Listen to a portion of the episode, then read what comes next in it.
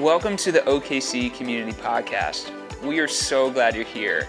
To get the latest updates or to watch this week's message, visit our website at okccommunitychurch.com. Well, hi, everyone. So good to be with you today. So glad you're here. In fact, why don't you just look at your neighbor and say, I'm so glad you're here today. That's right, that's right. We are so glad and we are grateful for you. Hey, I do want to mention something as I get started. I want to give some added emphasis to our day of prayer, night of worship coming up. Uh, it's happening in 10 days from now, and so this is something you definitely need to be thinking about. First of all, I just want to make the statement that prayer and worship are best friends, right? They like to hang out together. And so we like to put them together in times like this where we are praying and we are worshiping. And we want to be a church that actually wants to do this. You know what I'm saying? We don't want to grit our way through prayer and worship. We want to want to.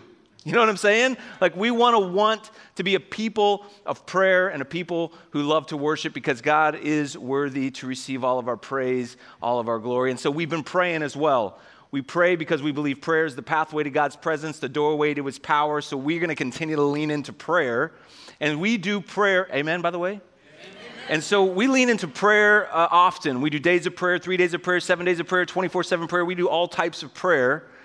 And we just want to be able to say to you that, listen, this is something that's worth making time for, worth making a commitment to. So, a couple things. One, everyone in the room, we really want to encourage you to be joining us for our night of worship. That's at 7 o'clock. We're going to be in here, plenty of room. You can invite a friend. You can have, you can invite a lot of friends. And we want to just come together and just give him praise. And I think it's going to be a powerful night. But I also want to encourage you to be a part of the day of prayer. We always have a lot of people a part of our nights of worship, not as many a part of prayer, which is something I think we can grow in as a church. And so I would encourage you to consider how can you be a part of it that day. Maybe that's we're going to open the building. There's two ways you can do this. We're going to open the building, the whole building. We've done this before. It's kind of set up like our prayer room. Our prayer room's available, sanctuary's available. You can come and pray. We encourage you to set aside a time about of an hour to come and do that if you can. We understand that not everybody can come up here and pray, so we're going to give you next week a prayer guide, um, and that way, no matter where you're at, you can pray anywhere. Uh, but you can unite in prayer that day. So, we do have some things we want to be praying for as a church that'll be in the prayer guide. Um, but really, I would just say there's something about coming up here if you can make it up here, I think you should. If, if you can't, we understand. So pray wherever you're at, use the prayer guide, and then come to be a part of Night of Worship, all right? So is that enough added emphasis? Yes. So much emphasis, it's pronounced emphasis, right? Here we go. Um, let's pray together once again before we get into today's message. Father, we pray that as we take time now to open our heart to you, that God, each and every person would truly do that today. Thank you for worship and how it opens our heart to you. And Lord, I just pray that as we give this word today, that it's, it's, it's truly from you. So, Holy Spirit, would you come and would you move? In your name we pray. Amen. I want to begin with a story, all right? So, several years ago, I was leading a summer camp, and at this particular camp, we had so much gear that we had to pack up and bring with us just to put on this camp that we rented the biggest U-Haul you could possibly get. So the biggest U-Haul that existed, we got it. We filled it to the brim with gear, and we had an amazing week, but it's an exhausting week. Summer camp, that particular camp, the one that I'm talking about, is one of the most exhausting camps ever. So the camp ends, we load everything back into this U-Haul. It's filled to the brim, and I'm telling you, we were tired. We were worn out. Amazing week, but we were so done. Everybody on the team that was leading with me was like burnt toast. You know what I'm saying? Like we were just done. Like we were literally weary, and all we could think about was rest. So this U-Haul is literally packed up, and we have just a few things left to get. We're 10 minutes away from leaving. No joke. And the guy who's driving the U Haul makes a very important decision. He decides to take the U Haul off the road and down to the rec field, which are um, where our few extra tubs that we had left were sitting. And he said, I'm going to go down there and make it easier. And I'm going to drive down off the road. It'll be easier. We'll have to carry those storage tubs up to the road. Now, I just want to ask how many of you ever made a decision that you thought would be, make things easier, but all it did was make things harder. Are y'all with me? So my friend drives down on this field, and all of a sudden I hear a big crash, like all this gear hitting against the walls of the truck. So I run down to the field and I quickly see what, he's, what my friend has done. My friend had drove the truck over a little hill. It was like a little berm. I think that's the word, a little berm.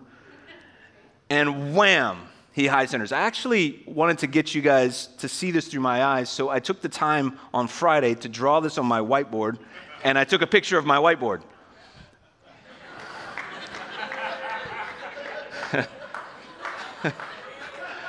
Couple things to notice. First of all, first of all, that's some fine tuned art skills right there, right? I've been called the Picasso of preaching. I think that's a thing, right? People say that, right? I don't know, maybe, I, I, don't know.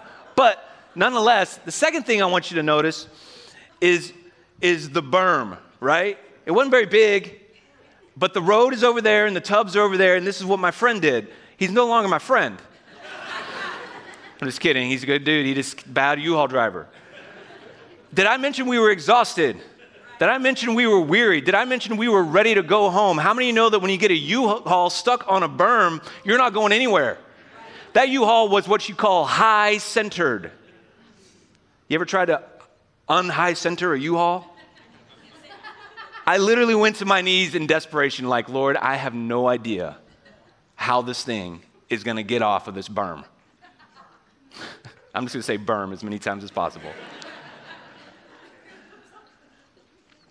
well, we get to this place in life, I think, often, but here's the thing.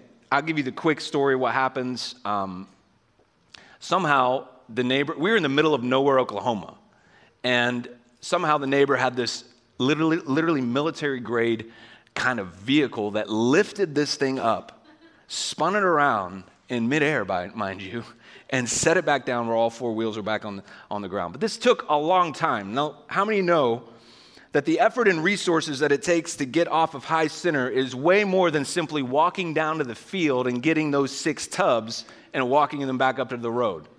You know what I'm talking about? So, what is my point? Well, I believe there's a little bit of a practical lesson in this story for us today. Um, my point is that when you are weary, when you are weary in life, you begin to look for shortcuts. And you begin to stray off the road. And the smallest little hindrance, the smallest little hill, it will be too much for you. And you'll end up high centering your faith.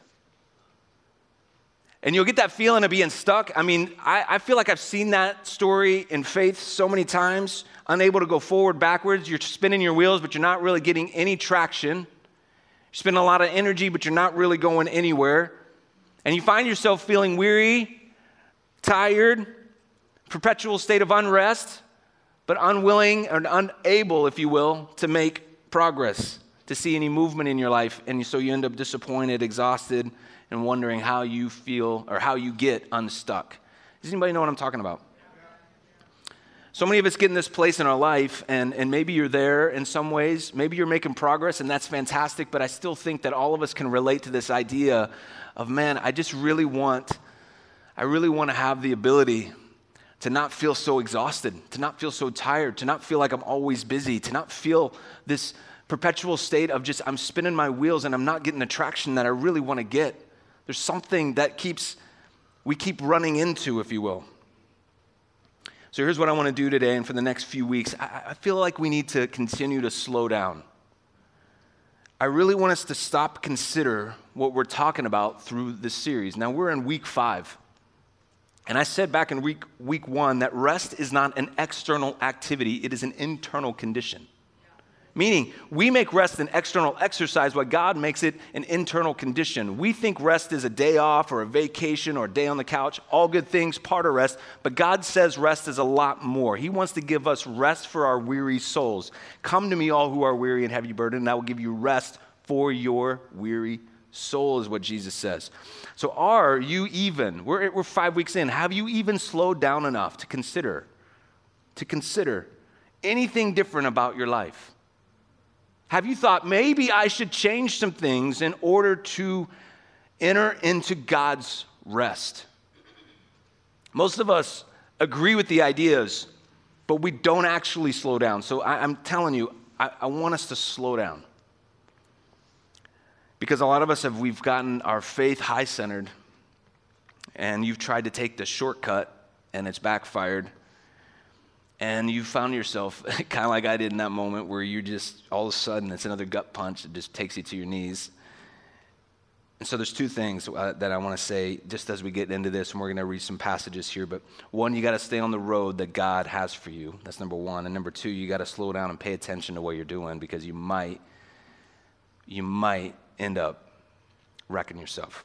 The two, the, the road, if you will, let's just kind of picture this as God's narrow path, right? His road to life, his road to rest. I want to continue this conversation about rest for the weary by slowing down in a way in which we just look at one short passage over the next three weeks.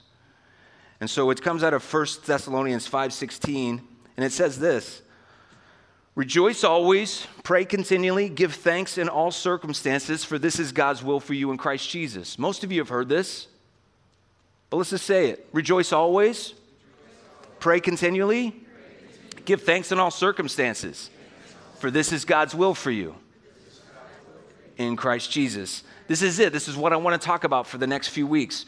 A culture, in a culture of fast pace, let's get slow. In a culture of shortcuts, we're going to walk to where we need to go instead of drive. So Paul wrote First Thessalonians, just so you know, and he mentions this idea right in this passage about God's will. God's will. So you can picture God's will as if it is this picture of a road that we're supposed to be on. Obviously, my U Haul getting off the road and heading towards a trap, we can get off of that path easily. Well, the road that we're supposed to stay on, God's will.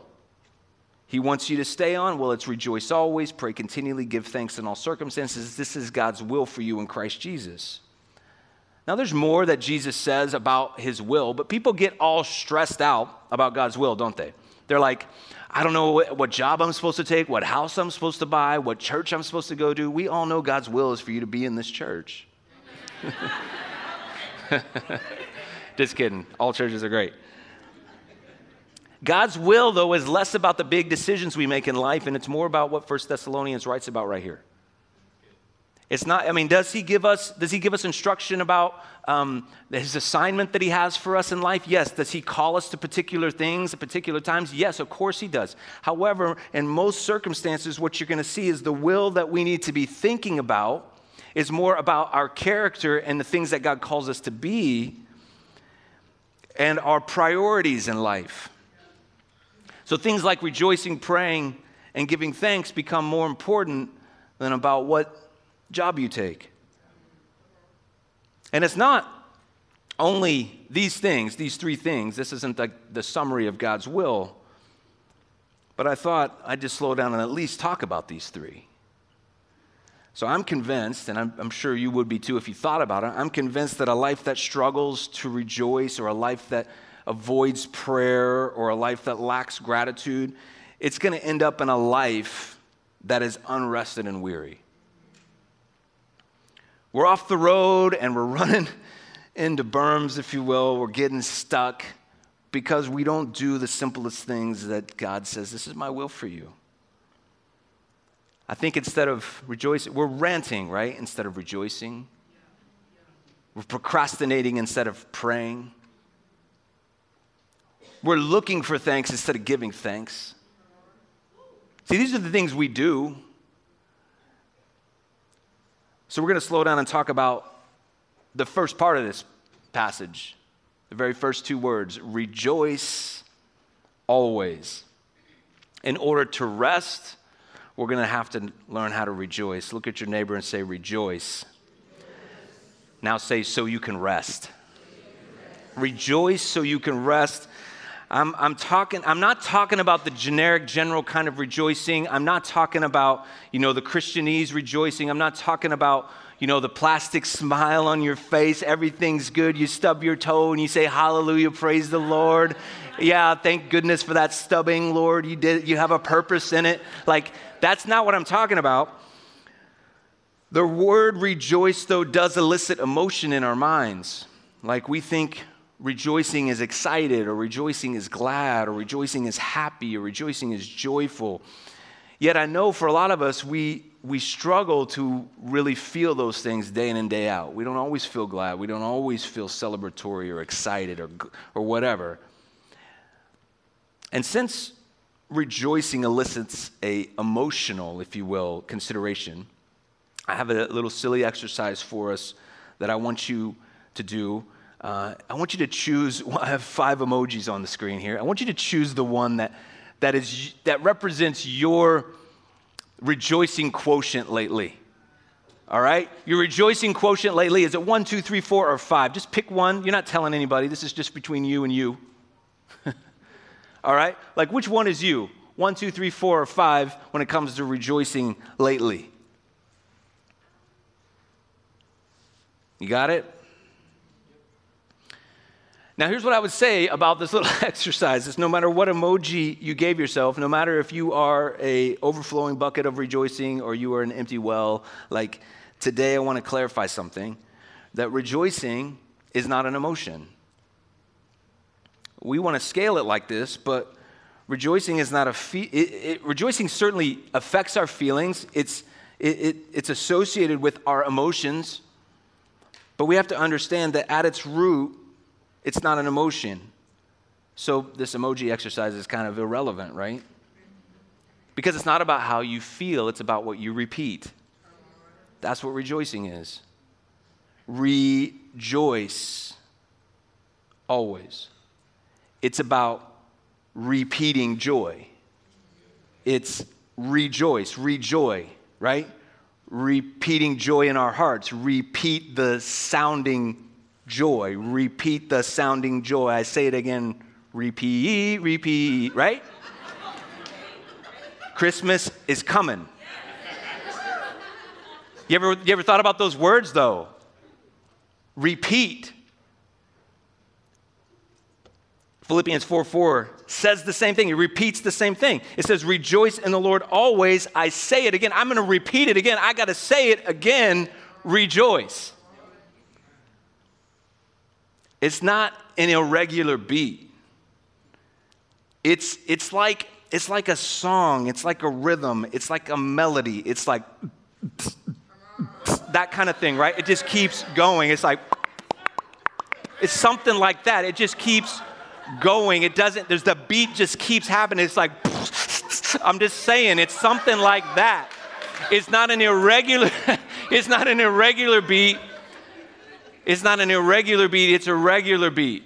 It's a repeated action. It, never, it doesn't skip a beat, it just keeps going. It's something that you keep doing. We rejoice always. It's not something that, like, oh man, I'm in the dump, I'm down in the dumps today, so I better go rejoice. It's not a circumstantial thing, right? It's not a thing in which you go, oh man, I, I talked to my, I talked to Christy and say, Christy, you know, it's been a minute since we rejoiced. Maybe we should do that next week. It's not, it's not that kind of things. No, we rejoice always we don't rejoice in our circumstances, we rejoice in the Lord, yet so many of us are really only rejoicing in our circumstances. Therefore, when times are good, we are pretty good at rejoicing, but when times are bad, we really are terrible at rejoicing. You see, the Lord is always worthy of rejoicing, no matter the circumstance. We all have seasons of mourning and grieving and lamenting and suffering and rejoicing is an opposite of those things. Sometimes we put grieving on one end of the spectrum and rejoicing on the other end of the spectrum. And we act as if they're polar opposites. But here's the thing what Jesus does is Jesus says, you know what? Those things can come together. You can mourn and you can grieve and you can rejoice at the same time. Because even though you're mourning and grieving loss in your circumstances or in your relationship, you can always rejoice in me because I'm the one that tells you that not all is lost. I'm the one that tells you that you still have hope no matter your circumstance. And so we rejoice in the Lord because Jesus is present in our life. Are you with me? Amen? So without Jesus, our circumstances would be too much. That's why we rejoice. And I believe many of us, we've been grieving grieving from the last year and a half where we've lost so much through a pandemic and we're lamenting at our struggle through it. But as Americans, we're really bad at grieving and we are very inexperienced at lamenting. So we look for a shortcut to grief and loss and suffering, and we drive off the road and we slam into berms and we high center our faith. This is what happens. When things aren't going perfect, guess what? We don't rejoice always anymore, do we? So let's talk about this, all right? I want to press into one thought to help us rejoice always. Just one. So pay attention, don't miss it because I only have one point. I have one point. You guys know me, I don't have a lot of points anyway. But I have one point to this message, and it's just simply this you can't choose to rejoice, you can only choose your priorities. And let's, I want to talk about it because how many of you heard someone say, hey, you need to choose joy? Maybe you've seen it on like, you know, one of those home decor signs next to the no fussing and no cussing sign. choose joy. I get it. It's a good sentiment and there is some truth in it. However, it's not a choice like at lunch, you're going to have water, you're going to have iced tea, you're going to have some Coca Cola Classic. You don't get to just, I mean, it's not a choice like that. It, it, you, don't, you don't wake up in the morning and, and say, you know, okay, what am I going to choose today? Am I going to choose to be weary, depressed, or rejoicing? You don't, it doesn't feel like that, right? It's, that's not the way it works. You don't, just like someone who's depressed doesn't wake up and say, that's what I'm going to choose. You can't just choose to rejoice every day. In fact, if you do wake up trying to make the choices to rejoice every day, you're actually going to get worn out in that pursuit of rejoicing because all you want to do is pursue a feeling. And I've already told you that rejoicing isn't a feeling, it's a matter of what you repeat. And so if you're chasing a feeling, you're going to get weary. Rejoicing isn't like, well, let me say it this way rejoicing is like trying to be knowledgeable. You can't choose to be knowledgeable, can you? You're either knowledgeable as a result of years of prioritizing learning, or you are not knowledgeable after years of prioritizing video games. I'm talking to somebody. Jesus sees you right where you are with that headset on and all that stuff. You're 40. Move on.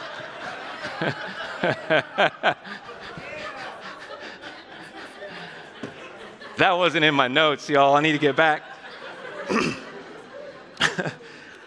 Knowledge is a matter of priority. You can't choose joy. Rejoicing is an internal condition that is a result of your priority. It's about what, ro- ro- what road you choose to walk on and stay on. Check this out Psalm 16, 5, verse, verses 5 through 11. The Lord is my chosen portion and my cup. You see that? The Lord, the Lord is my chosen cup. In other words, Jesus is better than Coca Cola Classic, right? I drink Jesus, He's my cup, He's what I choose. He's, his will is what I want. The lines have fallen for me in pleasant places. Indeed, I have a beautiful inheritance, which is great news. I bless the Lord who gives me counsel in the night. Also, my heart instructs me. And then catch this I have set the Lord always before me, meaning He's my priority. He's always my priority. I set the Lord always, there's that word always, rejoice always. I set the Lord always before me. Often we aren't focused on what's before us, do, do we? We focus on what's beside us. We're like, oh, what are they doing? What are they doing? Oh, what did they say? What did they say? Oh, I'm on the scroll and now I'm angry and now I'm sad and now I'm happy. And um, so, so we, we allow what's going on beside us to control us more than what's in front of us. And so our priority is here instead of there. And, we're says, and what it says in the scriptures is that we're supposed to set our eyes on Jesus, that he's before us. But so many times we're thinking about what's behind us or what's beside us. And here's the deal we don't live in regret and we don't live in comparison. But when the Lord is our priority and He's set before us, something happens. Check this out. Because He's at my right hand, I shall not be shaken. No wrecks, no berms, no high centers. Therefore, because I set Jesus before me, because I set the Lord before me, therefore my heart is glad and my whole being rejoices. It's a byproduct of my priority. The benefits of the decision of the Lord being always before me is that He's going to allow my, my whole being to rejoice. Many tend to think that prioritizing the Lord is going to cost us something. And the truth is, it does cost us something, but when we try and do a cost benefit analysis, it becomes a little tricky. But the truth is, when we follow the Lord, even though it will certainly cost us something, Paul says it this way He says, But I count all things lost compared to knowing Jesus Christ my Lord. Nothing's even, there's no comparison. So the benefit far outweighs the cost. Let's keep reading. He says, My body also will rest secure. Okay, so now we're talking about rest, and he's talking about the body. Even my body isn't weary, it's rested. Why? Because I chose the Lord as my cup. I set his ways before me.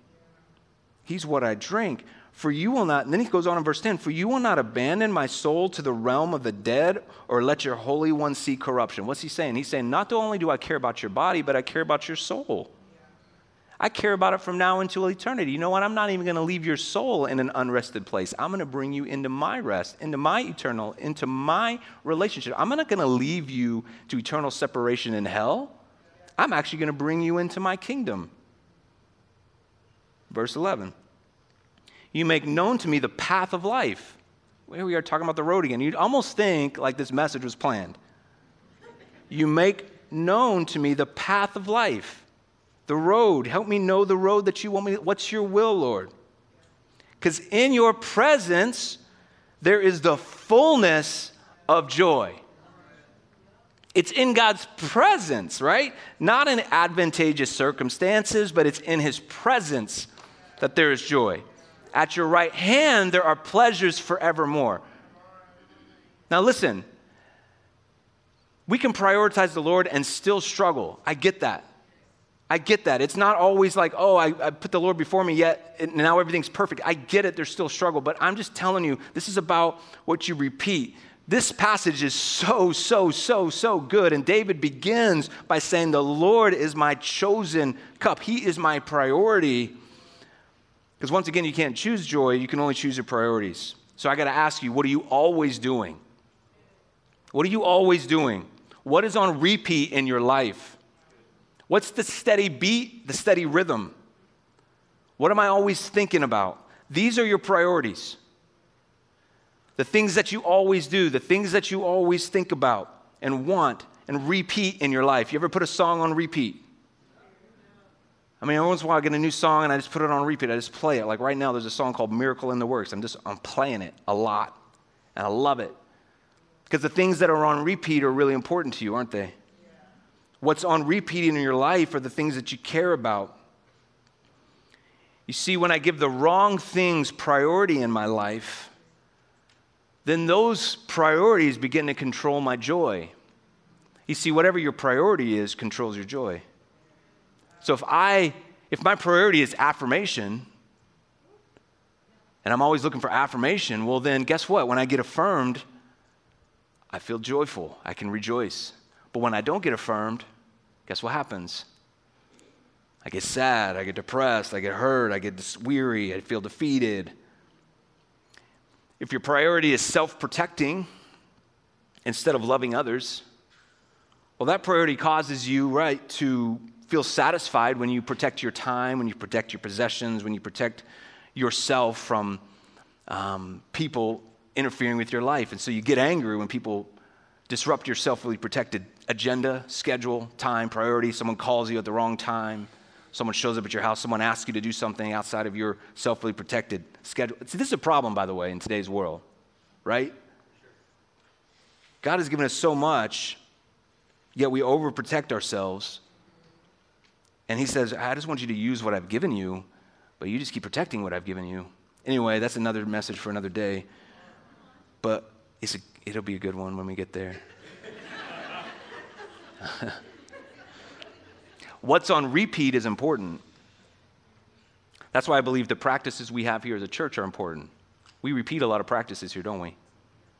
And here's the thing I really do believe coming to church in a corporate setting like this is really important on Sundays. I believe it's important. And a lot of the world right now is acting like it's not that important.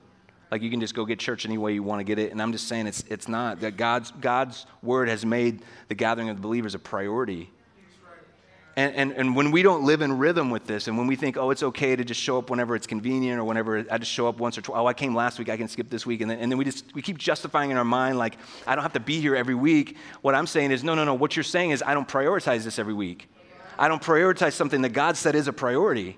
Listen, I'm not, I'm not coming at anybody. I'm just saying what the word says, and I'm just saying, like, I believe that the reason that we we are messed up and we are weird, we, we got our priorities out of whack when it comes to our money or relationships, when it comes to the commitments that we make in life, we're not making the kind of priorities that Jesus says to make. He says, Hey, I give you a will and I give you a road to stay on, and you keep going off and trying to do your own thing. And that's why you're getting wrecked. That's why you're getting high centered. That's why you're getting stagnant. That's why you're getting all these things where you feel like all wheels are off the ground and you're just spinning, making no progress. Guess what? If you would get back on my road, I might actually take you where you want to go. I mean, I'm just saying, right? I'm just saying we make it really hard, but God said, hey, there's some things that I want you to repeat in life. The things that you put on repeat in your life matter. If the only thing we repeat is work, what does that say about your life? You can prioritize work, but it cannot be your only priority. If Netflix is more on repeat than time with the Lord, what does that say about your life? If complaining and getting angry is on more on repeat than praising and encouraging, I mean, I'm just being real. That is, that is so true. Then what is it saying about our life? Do you have a routine of rest that's on repeat? Of these people are like, man, I need, I need rest, but you don't even routinely rest. Do you have a daily time of prayer where you give praise to God? So your heart can begin to rejoice. What are you always doing? Are you resting in the Lord? Are you setting his ways before you? Are your eyes set on Jesus? Are you, are you guarding yourself from too much social media? I mean, these, it goes both ways, right? You gotta, there's so many things that, like, what on, what's on repeat in your life? Now, before you say, oh, yeah, yeah, I'm pretty good on this, I'm good, I'm good, I'm good, I'm good, really consider this. Because it's easy to slough off important questions about your life with the assumption that the question is for someone else. I'm telling you, it's not, it's for you, and it's for me. What's our priority? What's the things that really is the heartbeat, the drumbeat, the consistent beat in our life that doesn't skip a beat? You see, so many of us, we live off of heritage, our Christian heritage, and off of our beliefs, but we don't prioritize his ways. I mean, the gospel calls us to a lot, guys, and the gospel is no joke. And I don't know how many of us, if we just, if we just, we slip off that road and, it, and we just find ourselves stuck and we don't realize, no, no, no, it's time. It's time to get back to the things that God has called us to that we take for granted that are the simple things like rejoice always, pray continually, give thanks in all circumstances. So yeah, 1 Thessalonians 5.16, you know, there's a, there's a guy, um, his name is James Moffatt, and he, he writes about this particular passage. Now, Moffatt is a uh, great biblical scholar from the early 20th century, and this is what he said about 1 Thessalonians 5:16 through 18. And then we're going to be done. He says, to comment adequately on these diamond drops, would be to outline a history of Christian experience in the highest levels. in other words, this is Tim Mannon's version of what he said. It don't get more important than this. I love what he said. These diamond drops outline the highest levels of Christian experience. Some people are just smarter than me, and he's one of them. But when we rejoice in the Lord always, when we pray continually. We give thanks in all circumstances. These are the diamond drops of our Christian life. The things that we have to stay on that road, that we have to repeat. So here's the thing that I was thinking about like, I kind of got to the end of this and I was thinking, well, I didn't really tell people how to rejoice. And I said, no, no, no, I did. Because how many of you know that rejoicing is really about prioritizing? It's about what you prioritize. Rejoice always. Emphasis, emphasis on the always. See, I think a lot of times when I think about rejoice always, I try to emphasize rejoicing. And this week, I just was like, no, it's about always. Anybody can rejoice, but who can rejoice always?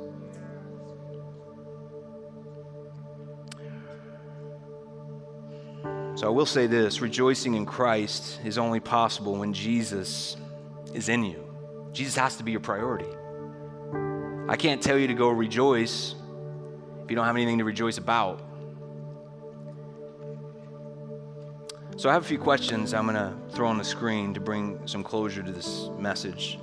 First one is this Have you made Jesus the Lord of your life? Is he is really the priority number one?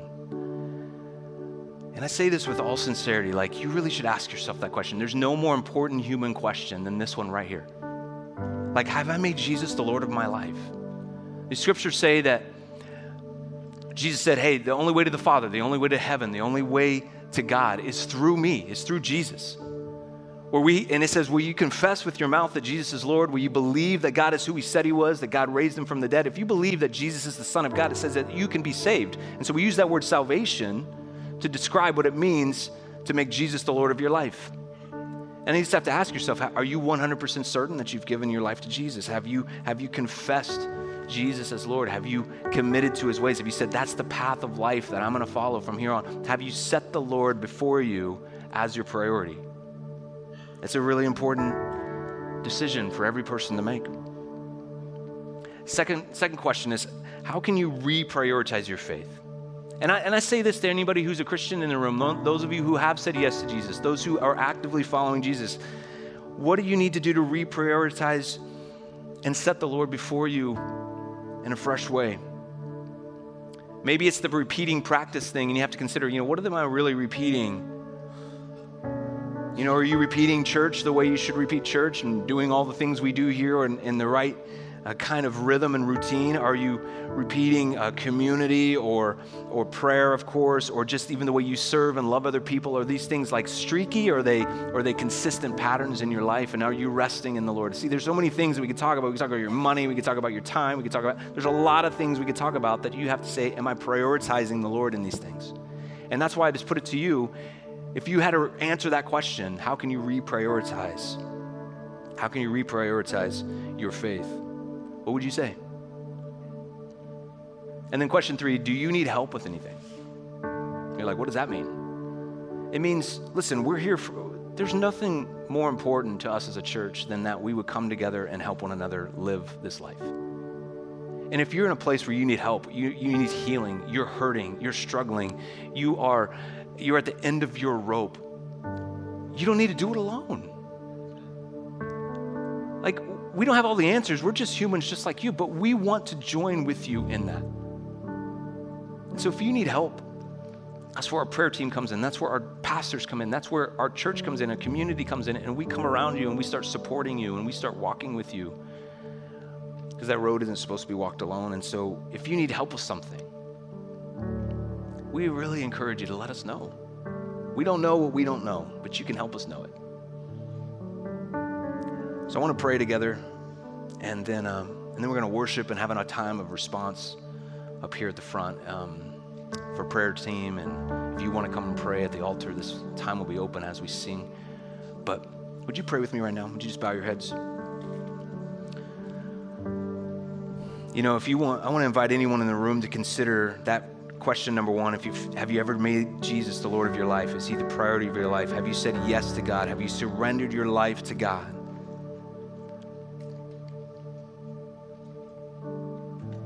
really consider that. There's nothing more important than this question. And I want you to hear that God loves you. God has you here today for a reason. God is telling you this right now in His heart. He's, he, if He's speaking to your heart right now, it's for a reason. He wants you to have a relationship with Him. Every one of us, we all need God's salvation. We all need God's love in our life. We need to be saved from our sin and our mistake. We need to confess that, Lord, to our, to our Lord that we, we need Him in our life. And the only way, the only way that happens is when we make the choice to surrender to Jesus, Lord, to make him our priority and our Lord, and to commit to following his ways. And if you want to do that today, I just want to lead you in a prayer. It's just a simple prayer, but it's not it's just a prayer of, of, of faith. It's a prayer of surrender.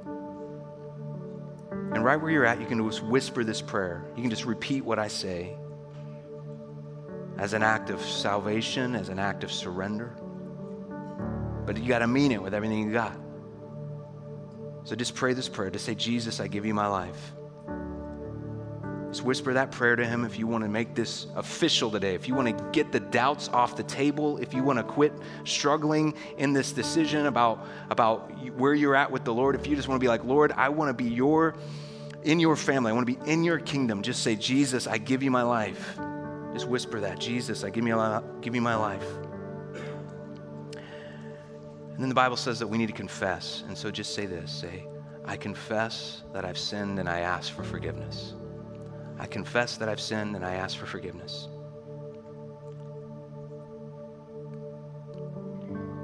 And then you're making a commitment right now. You're committing to Him. You're not going to be perfect. There's going to be a lot of times when you veer off the road. There's going to be a lot of times when you're trying to figure it out. But at the same time, it can be a commitment that's heartfelt. And you just say this you say, and I commit to following your ways. I commit to following your ways. Just say that prayer to Him. And then close by just saying, Thank you, Jesus, for saving me. Thank you, Jesus, for saving me. Everybody's heads bowed. If you just prayed that prayer, I want to ask you to do something kind of courageous. Just, just really just so you can acknowledge to the Lord that you just had a moment with Him. But if you just prayed that prayer and you meant it, would you just lift your hand right where you're at? No one's looking around. Even as I count to three, when I say three, just lift your hand. One, two, three. Just lift your hand. I see you. I see a few people. No one else looking around but me. Amen. Praise God. Thank you for doing that. I'm proud of you. God, thank you for those who are making commitments to you right now. Would you seal this moment? May they know beyond any shadow of a doubt that, Lord, you love them and that you've saved them.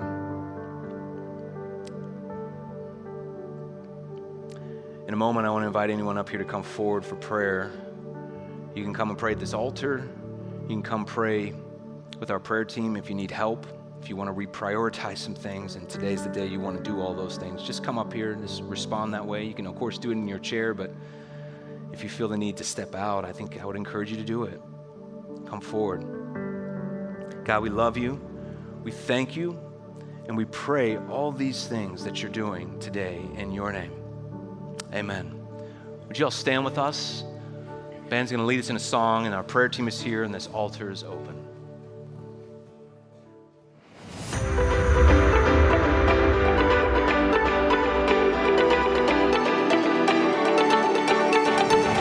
We hope you've enjoyed this week's message. If there's anything we can pray with you about, or if you have questions about God, we'd love to talk with you. Please visit our contact page at okccommunitychurch.com.